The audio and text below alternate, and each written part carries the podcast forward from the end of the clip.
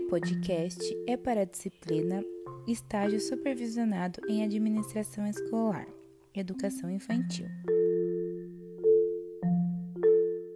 Para essa atividade de entrevista, convidamos a diretora Carla Roberta Pontelli, a qual autorizou a divulgação de suas respostas.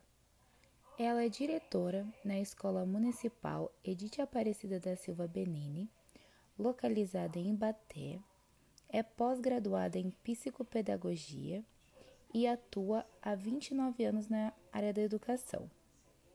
Nos últimos três anos, ela atua na direção. Ela já havia ocupado esse cargo anteriormente, porém teve que se afastar por conta do nascimento de seu filho mas retornou em 2019 a convite. Quando lecionava em sala de aula, o seu foco era em alfabetização.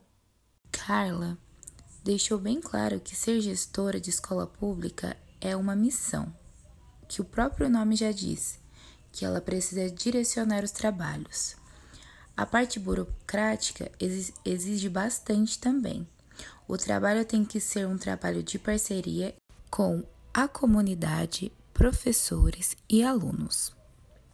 Em relação à democracia na escola, ela enfatizou que exerce uma gestão democrática. Ela tenta ter bons diálogos e tenta chegar a um consenso ao qual seja benéfico para todos, ou para a maioria.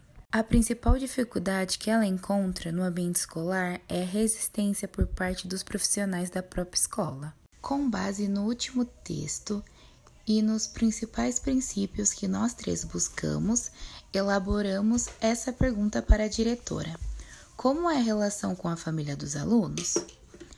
Ela respondeu que é bem difícil. O maior contato que temos com os pais dos alunos é nas reuniões, na qual não são todos que participam. Nesses tempos de pandemia, há as conversas pelo WhatsApp, porém são bem vagas. É difícil criar uma relação sólida com as famílias devido ao contexto que estamos inseridos. Nem todos têm tempo. Com o retorno das aulas presenciais, estamos tentando fortalecer esses laços. Com esse relato, percebemos algo que já vem sendo discutido ao longo do curso, que é o distanciamento dos pais com a escola tanto por falta de interesse como por tempo ou oportunidade. Porém, a escola tem que sempre estar à disposição para ouvir e buscar a comunidade.